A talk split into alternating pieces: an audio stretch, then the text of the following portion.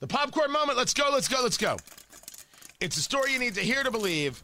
Then grab your popcorn because there is more. I had a series of things to get to. But I wanted to start with politicians who understand that you got to do what you say you're going to do. People voted for you for a reason to do what you said you were going to do. One of those people is the Lieutenant Governor of Virginia, Winsome Sears. Listen, our former president, Barack Obama, said elections have consequences. Yep. We told the parents, we told Virginians what we wanted to do, what we were going to do, and they voted for us.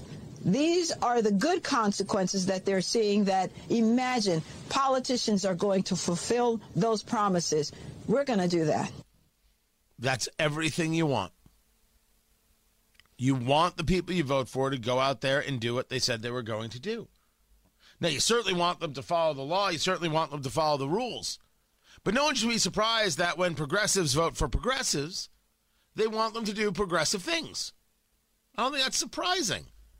And when conservatives vote for conservatives, they want them to do conservative things. Also, not surprising which is why you get into conversations about compromise, you get into conversations about how to make things move forward, etc.